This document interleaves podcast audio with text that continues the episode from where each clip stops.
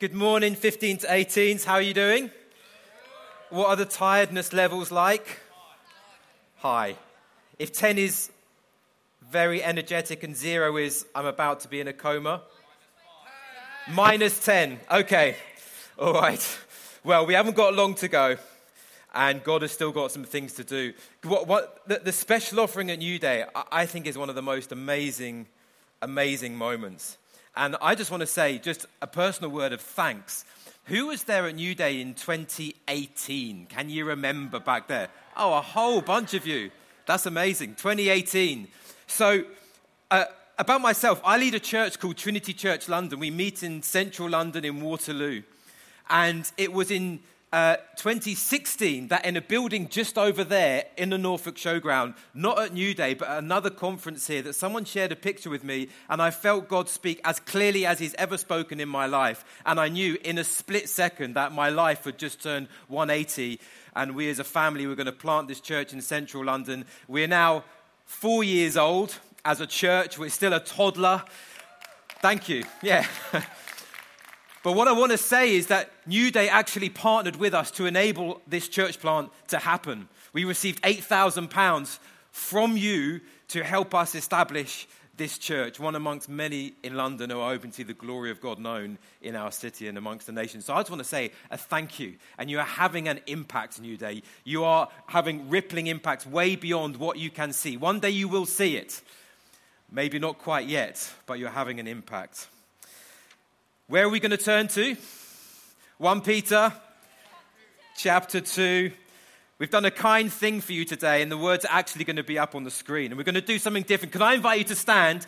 Because when we read the word of God, we stand before God, we hear from Him, we honor His presence. The words are actually going to come up on the screen today, and I'm going to ask us all to read this together. Is that okay? And as you read it, you're reading it to your own heart. These words will be familiar now. And you're also reading it to the person next to you. So read it like a priest of God, confident, happy that this is the truth about you and that you're telling your person next to you with your voice, this is about them as well. So let's read together from verse 4. As you come to him, a living stone, rejected by men, but in the sight of God, chosen and precious. You yourselves, like living stones, are being built up as a spiritual house, to be a holy priesthood, to offer spiritual sacrifices acceptable to God through Jesus Christ. For it stands in Scripture Behold, I am laying in Zion a stone, a cornerstone, chosen and precious. And whoever believes in him will not be put to shame.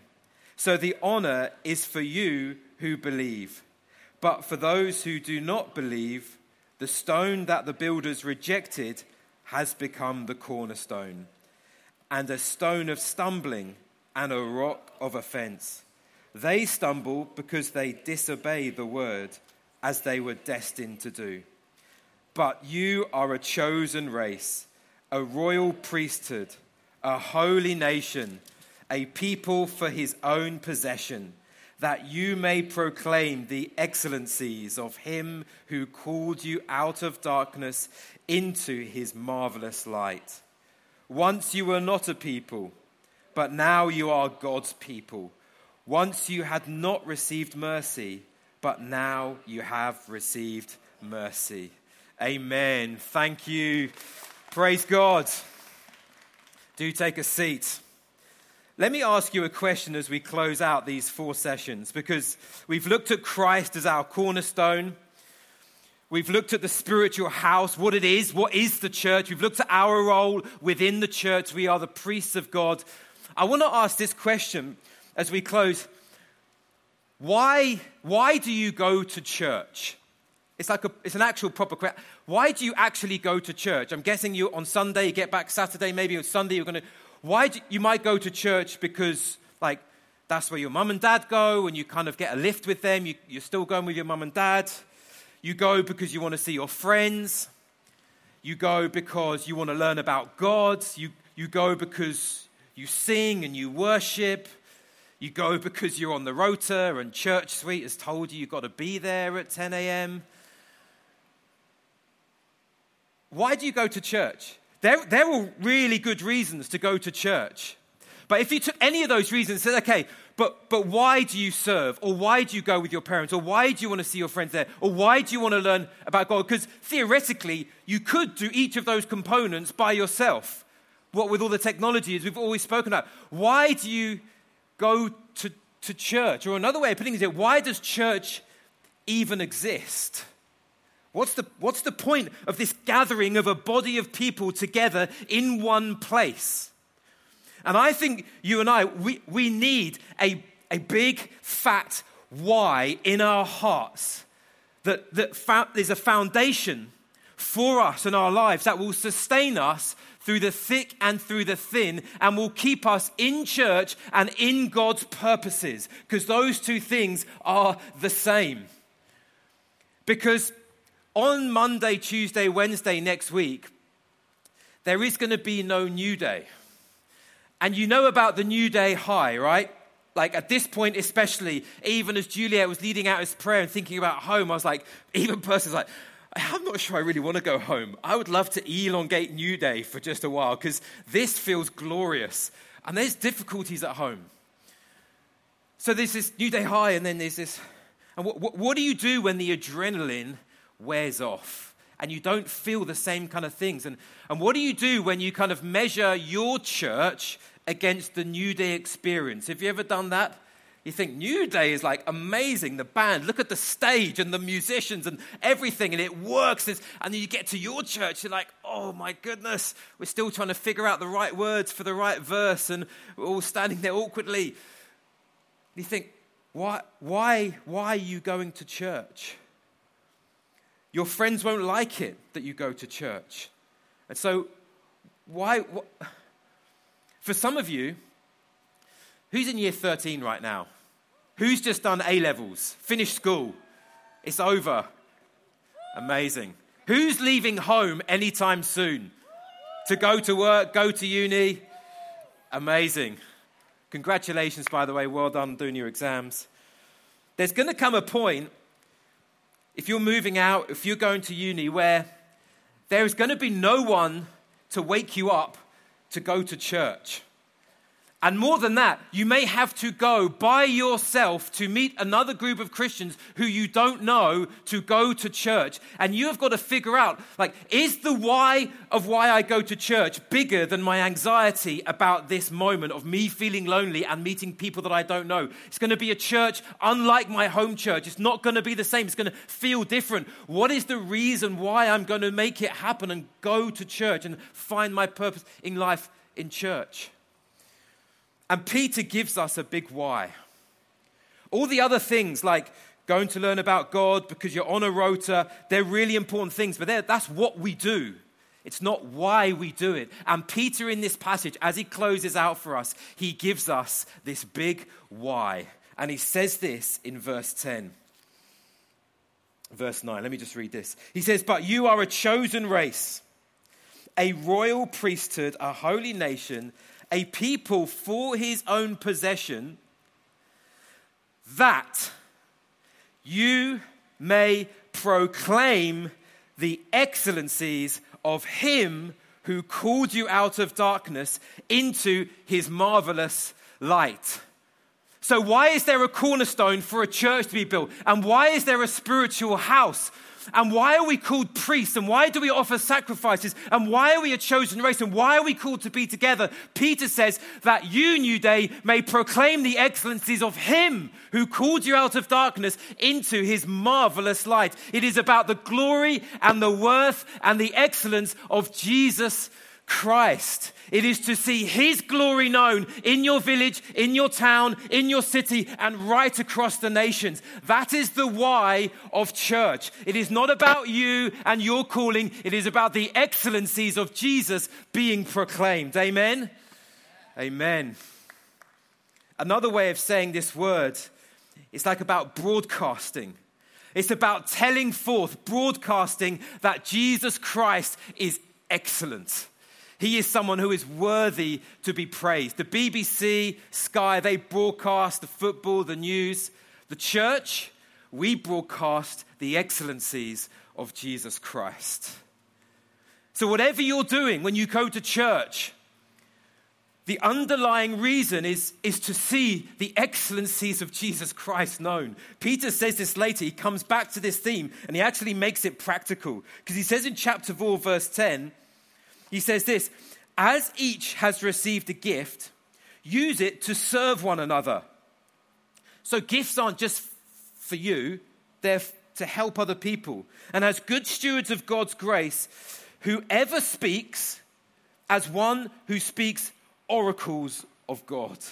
Whoever serves as one who serves by the strength that God supplies, in order that this is another reason. This is him going back to that same thing that you may proclaim the excellencies. He comes back to it again in order that in everything God may be glorified through Jesus Christ. To him belongs glory and dominion forever and ever. Amen. So if you're on the rota and you're doing AV, someone says, Oh, you, you, what are you doing this week at church? And you're sat there behind the desk you're flicking through ProPresenter trying to figure out the words, you can look up at them and say, I'm proclaiming the excellencies of Jesus Christ. If you're there early and you're setting out chairs and someone says, Are you on, you're on like setup today? It's like, Yeah, yeah, because I'm proclaiming the excellencies of Jesus Christ. It's about Jesus. I first got invited to speak by my pastor who led me to Jesus, and he took this crazy risk, and we did some tag team preaching when I was, when I was very young. And I have to admit, like, I really enjoyed it. I had this kind of burden to see what was in this book known in the hearts of other people. But I look back now, and at those early moments when I was preaching, and even now sometimes, like now, I look back and I think actually, me preaching was mainly because I liked preaching. Like I just liked doing it. Like it was great. I, I, I felt fulfilled studying and preparing, and I loved crafting messages. And, and, and, and, and I'd, I'd missed this kind of like big foundational thing underneath the reason why you would even bother to open the Bible and proclaim Jesus, because it's about Christ. It's not about me fulfilling my little calling that I might get to be fulfilled in my life. It's about Jesus Christ. Everything we have is designed to point to Him not to us, which is very contrary to our society. Because our society basically says that if you want to find life, if you really want to be fulfilled in this life, then what you need to do is, is you need to really know who you are first. Like you've got to look inside yourself. You know this. Look inside yourself, like really analyze, find who you are, and then you've got to find a way of broadcasting who you are. Real fulfillment in life is people knowing who you are. And even more than that, like agreeing with who you are. And if you can do that, explain and express who you are. You can't talk to me, that's just who I am. Then you have a fulfilled life. Sociologists call it expressive individualism. You don't need to know that word. Maybe you do. Because this is the, the waters that we're swimming in. And sociologists are talking about it, and we don't feel it because very much we are it.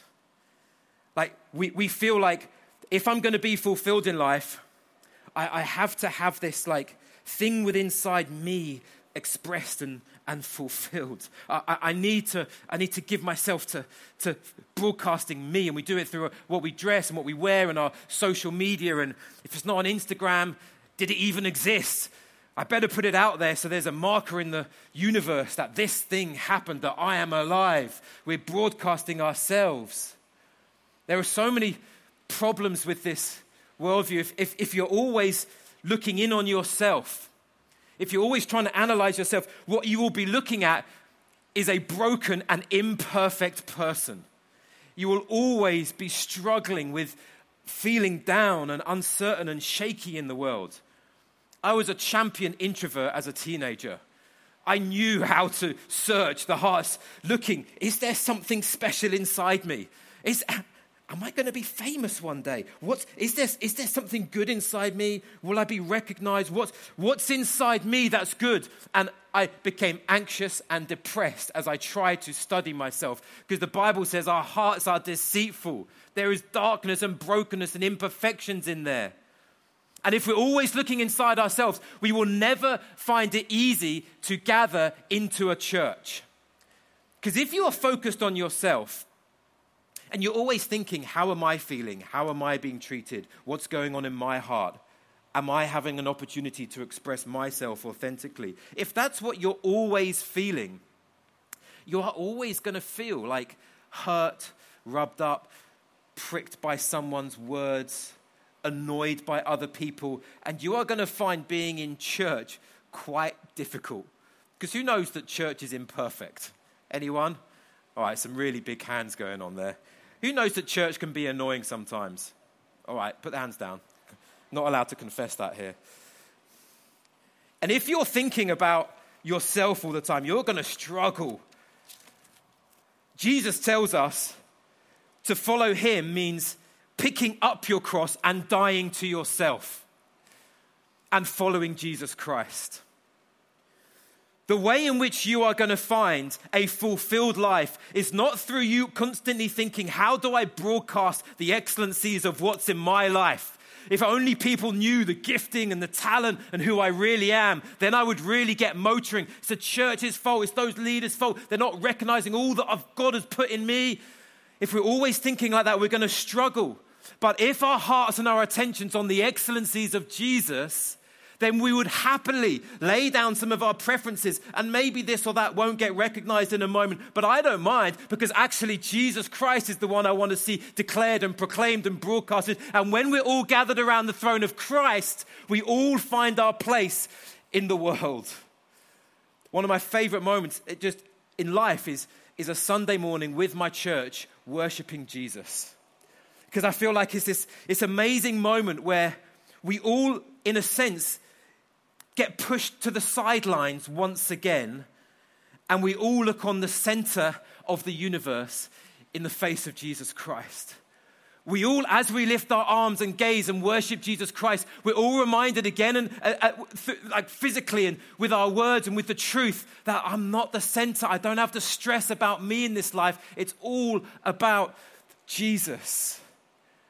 And the church is there to proclaim Him. Because this is, this, this is what the world is actually all about. When you look at the trees and you look at the beautiful sky and you look around and if any of you traveled and you see the world and you, you see some glorious sights, God made all of this to declare and proclaim his excellencies. God is infinitely excellent and perfect and beautiful. And Him in Father, in the Son, and Son in the Father have been infinitely rejoicing in one another with this volcanic like erupting, overflowing, ever increasing, infinite joy in one another. And as they have rejoiced in one another, Father, Son, and Holy Spirit, out of this overflow, they decided to proclaim their excellence further and beyond themselves so that other people might enjoy enjoy and worship Him in His excellence, knowing this would be a good place for many other people to be. And so God creates the heavens and the earth, and Psalm 19 tells us to declare His glory. The skies proclaim His handiwork. Day to day, they pour forth speech. Night to night, they reveal knowledge. Everywhere we look, we are looking at the eternal nature and the divine power of God. It's as, as, as though we're living in this 3D art installation created by God. All of this wasn't just like the chance happening of physics. This was created by an artist whose name is God, who wanted us to live in this living, breathing 3D art installation made up of tectonic plates and the Himalayas and panda bears and the depths of the oceans and plankton and blue whales and ants and you and me so that we might walk around life and behold the excellencies of God everywhere we go. And every time we see another tree and a cloud and the sky and the depth and the minutiae of life, and we discover more in science, our hearts would go up and say, Jesus, you are amazing. You are excellent in your worth and your majesty and your power. And yet, what has happened is that we have turned from looking at God in all of his glory and splendor and excellencies, and we have turned in on ourselves. One German pastor, Martin Luther, he says, it's like we've become curved in on ourselves. So we've stopped looking up at Jesus Christ now, and we are more concerned with what is in us and our greatness and our excellencies and our fulfillment in life. And what happens when we do that is our hearts and our minds become foolish and darkened, and we become blind. So the Bible talks about us living as blind people outside of the knowledge of Jesus Christ. So you, you have the glory of God right here in front of us. And you've been in that situation, maybe you've been telling your friend at break time, and you're like, Yeah, I went to church, and it was amazing. I went to New Day and I learned about Jesus. And it's like, It would be amazing if you came to church because he's, he's given me this joy and this peace and life. I love him so much. And, and they look at you like, like, What? Why would I want eternal life forever and infinite joy and a source of God who helps me in all things? Like, nah. You think, what? Why, why, why don't you want eternal life? It's not like I'm offering to give you a punch in the face. This is a good thing. It's good news. It's joyous. Nah, nah, it's, it's all right. Because I don't see it. It's not like you can't get frustrated at a blind person because they, they, they can't see a piece of art. So can you see like it's amazing? Like, no, no, I, I can't. You can't. You can't get. They just can't see. They're blind. Some of us remember those days. But here's the good news we are to proclaim the excellence of Him who called us out of darkness and into His marvelous light. For those of us who are walking in darkness, God has shone his light into our heart so that we might behold the light of the knowledge of the glory of God in the face of Jesus Christ. Just as God shone in Genesis 1 out of the darkness to create everything that we have and so we might see all things, he has shone in our hearts that we might behold the glory of Jesus Christ we might see Him. And this is what it is to become a Christian. It's not finally to sort your life out, stop swearing so much, be a little bit more moral, make it to church a bit more often, maybe make it to you. That's not why. Becoming a Christian is seeing that Christ is excellent, He's glorious. This is what happened to me when I grew up as a church kid. Any church kids in the house grew up in church, colored in the, the Sunday school sheets, all the disciples. I did all the Sunday school sheets, the little Bible memorization. I grew up in church. But throughout my teenage years, I, I, I really struggled. I, if you'd asked me, I would have said, I'm a Christian. But my life w- would never have said anything like that. I struggled with all sorts of anxiety. I was trying to find basically who I was. And I basically bounced from one hobby to another, desperately trying to find who am I in this world? I started off trying to be a famous inline skater. Now, I know inline skates are not cool right now, but I tell you, back in the 90s, inline skating was cool. I wanted to be, a, I remember sitting on the train once and thinking, I'm going to buy these K2 fatty skates. And on these skates, I am going to become a world champion. I, that's what, I was like, I'm going to make it. This is how I'm going to make my name in the world. And after a while, I realized, oh, I'm kind of mediocre at this. I switched to BMXing. I was really no good at BMXing and I was too scared of landing like real. And then it switched to DJing. I spent all my money on some Technics 1210s. And I was like, I'm going to be a famous DJ. That is what I'm going to be. I want, I want, and I actually, I, my mates just suddenly could scratch and everything, and I just couldn't hold a beat down. And they were, they were like, oh my goodness, I give up. I struggled. And then, as I told you, another, I, uh, I saw a picture of Arnold Schwarzenegger, which wasn't the best moment of my life. So I was like, basically, I, my life, I just want to look like that. And then realized that that's not going to happen. I, I also developed an eating disorder.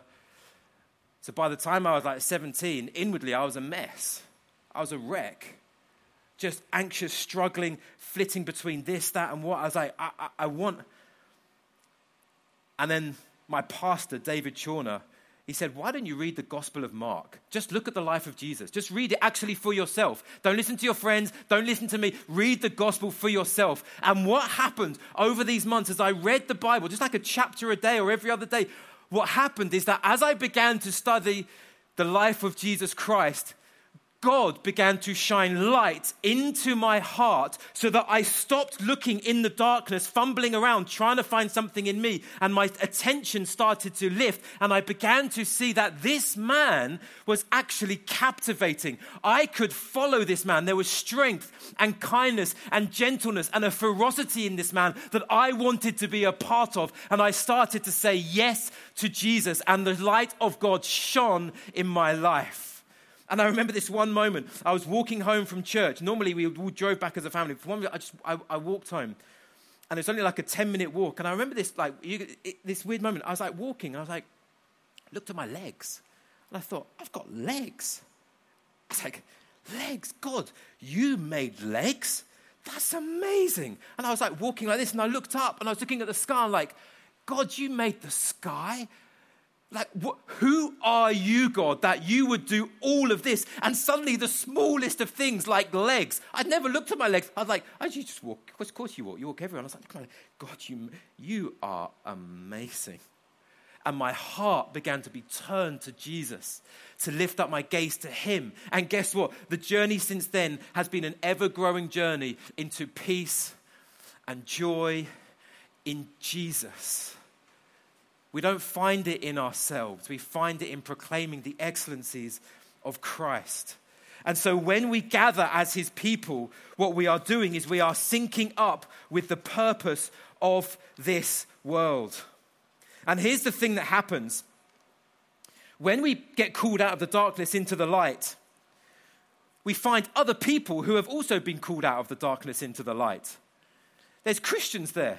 You think, you, oh, you're in his marvelous light as well. You're like, yeah, you're in his marvelous light as well. There is this plural thing that happens to all of us. So he says this in verse 10. He says, Once you were not a people, but now you are God's people. Once you have received mercy, but now you have received mercy. Once upon a time, you were struggling trying to broadcast your excellencies by yourself. And suddenly, what happens? You get called into this place, and suddenly you realize you're with this army of believers, brothers and sisters, and together, we are in his marvelous light proclaiming his worth because we cannot individually proclaim the fullness of the excellencies of God.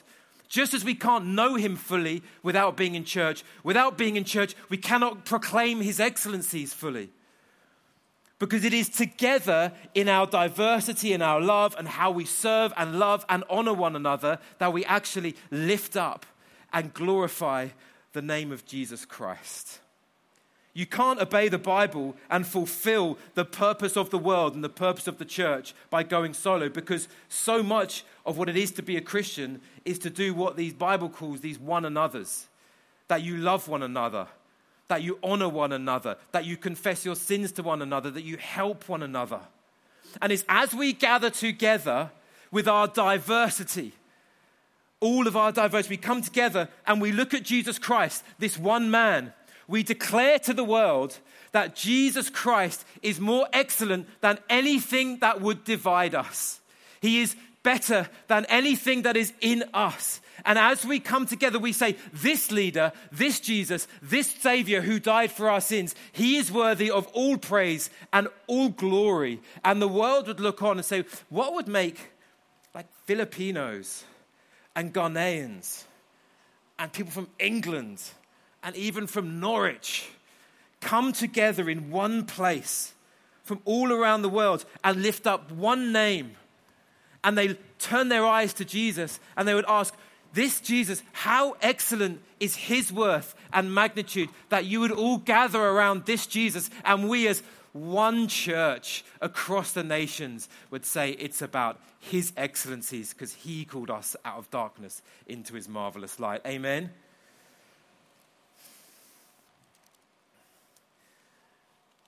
So, what's our why? It's God's excellencies the need of our days is really is great because there is a there is a thick darkness across our nation. People don't know Jesus. And, and he, he is establishing right now beacons of light in the darkness. We looked a few days back at these, these fires that were set up in the temple fires to represent the, the presence of God, the light of God. And John, Peter's friend, tells us that the church is actually a lampstand, just like that fire in the temple. That in the darkness that we live in right now, that the church that you are a part of is this blazing fire that sets up like a beacon in the darkness, a safe point for people to come home to that those who are walking in darkness might come into God's marvelous light and find joy. Jesus tells us, doesn't he? You are the light of the world. We sometimes hear that as me. I'm the light of the world, which is true. But when Jesus says you, he's saying plural you. Whenever you read you in the New Testament, you have to understand that almost always it's talking plural to you. You guys. You guys, New Day, this generation, you plural, your church, you are the light of the world. This is what he says You are a city set on a hill which cannot be hidden. People don't hide a light and a lamp and put it under a basket and, and, and it gives light to all in the house. In the same way, let your light shine, church, before others so that they may see your good works and give glory to God, your Father, who is in heaven. Your church is a blazing beacon for the glory of God. And as you throw your lot in with your church and say, I am going to give myself to seeing the excellencies of Jesus proclaimed, hope arises across the nation. I started at the very beginning by by saying there were three aims of these four sessions. The first one was to reveal by the Holy Spirit what the church is actually all about. The second one was to centralize your thinking and your efforts around the church. The church isn't peripheral, the church is central in history.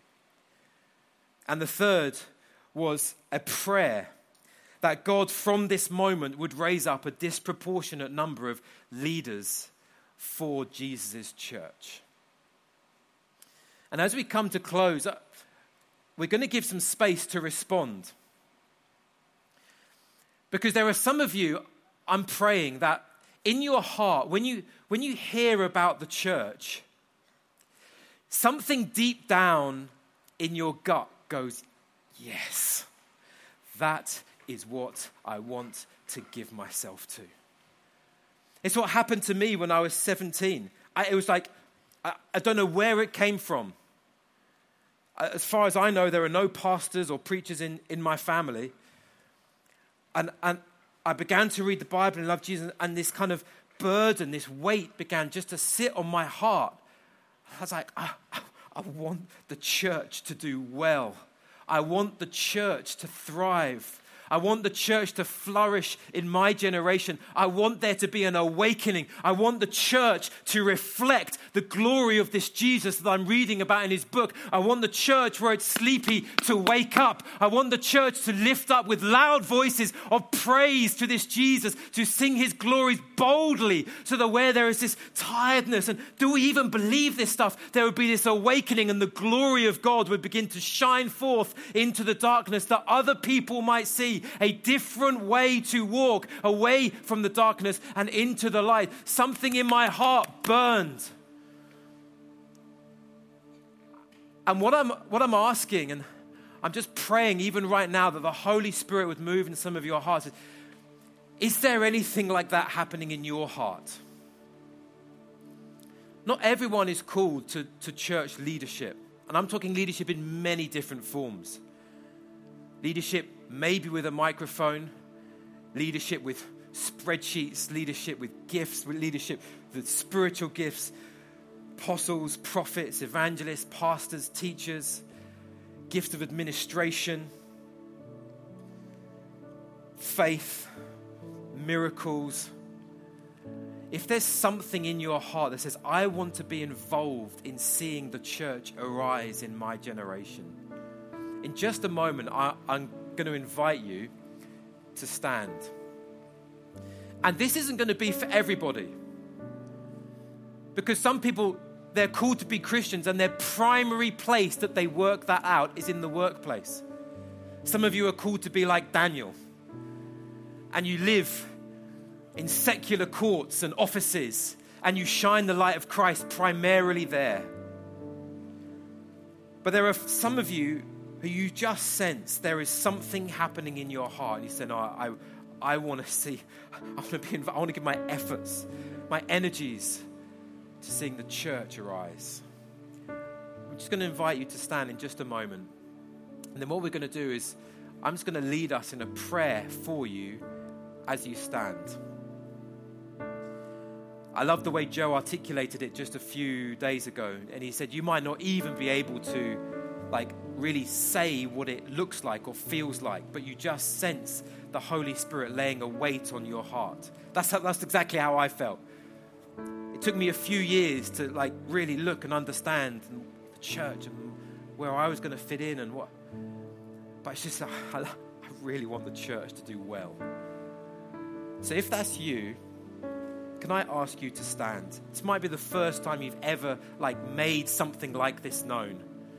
You might be thinking, okay, my friends in the youth group are now they know like what's in my heart. We are going to need young men and women who are bold for Jesus. Amazing.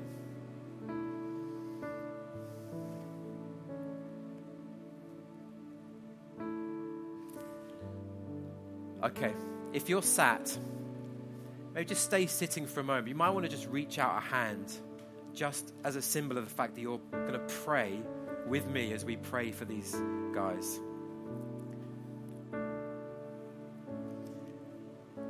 Father, we thank you for your Son and we thank you for giving us the Holy Spirit. We thank you that you have given gifts to your church that she might arise. And Lord, we say thank you for these men and women who have stood right now in this moment, who sense a burden,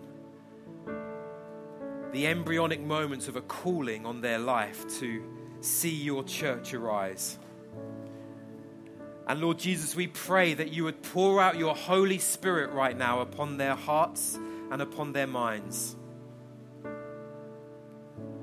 Lord, that this precious moment would be the start of a lifelong journey of seeing your church grow and mature.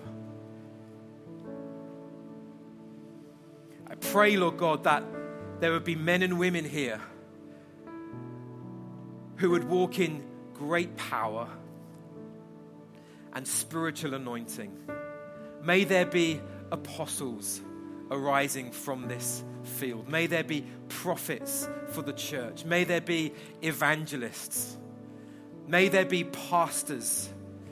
May there be teachers who would strengthen and equip your church. We pray, put good people, good mentors, good fathers, good mothers around these men and women that they might find good soil to flourish in, we pray. We pray for protection. Watch over them, we pray. Thank you, Father.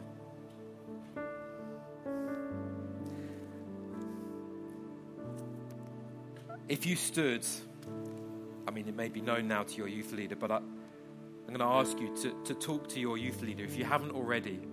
Even if it's just like, I don't really understand what's going on in my heart, but please could you pray and could we talk more and help me, guide me? What does this look like?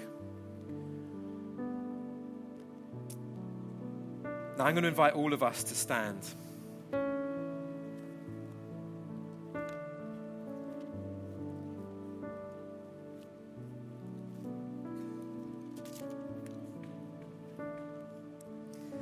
When Christ was crucified, he took the darkness of the world on himself.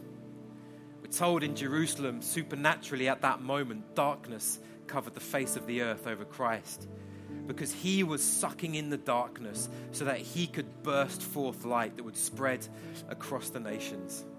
And right now, we, a chosen race, a chosen generation, we are a part of the unfolding and the spreading forth of his light across the nations. And the promise is this to us, church that one day the earth will be filled with the knowledge of the glory of God as the waters cover the sea. That one day everyone will see the excellencies of the Jesus that we see. It will be revealed.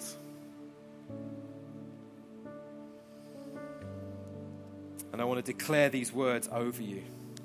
Charge us before Jesus as we serve his church. New day. Arise. Shine, for your light has come, and the glory of the Lord has risen upon you. For behold, darkness shall cover the earth and thick darkness the peoples. But the Lord, he will arise upon you, and his glory will be seen upon you, and nations shall come to your light, and kings to the brightness of your rising. Lift up your eyes all around and see. They all gather together and they come to you. Your sons shall come from afar, and your daughters shall be carried on the hip. Then you shall see and be radiant. Your heart shall thrill and exult.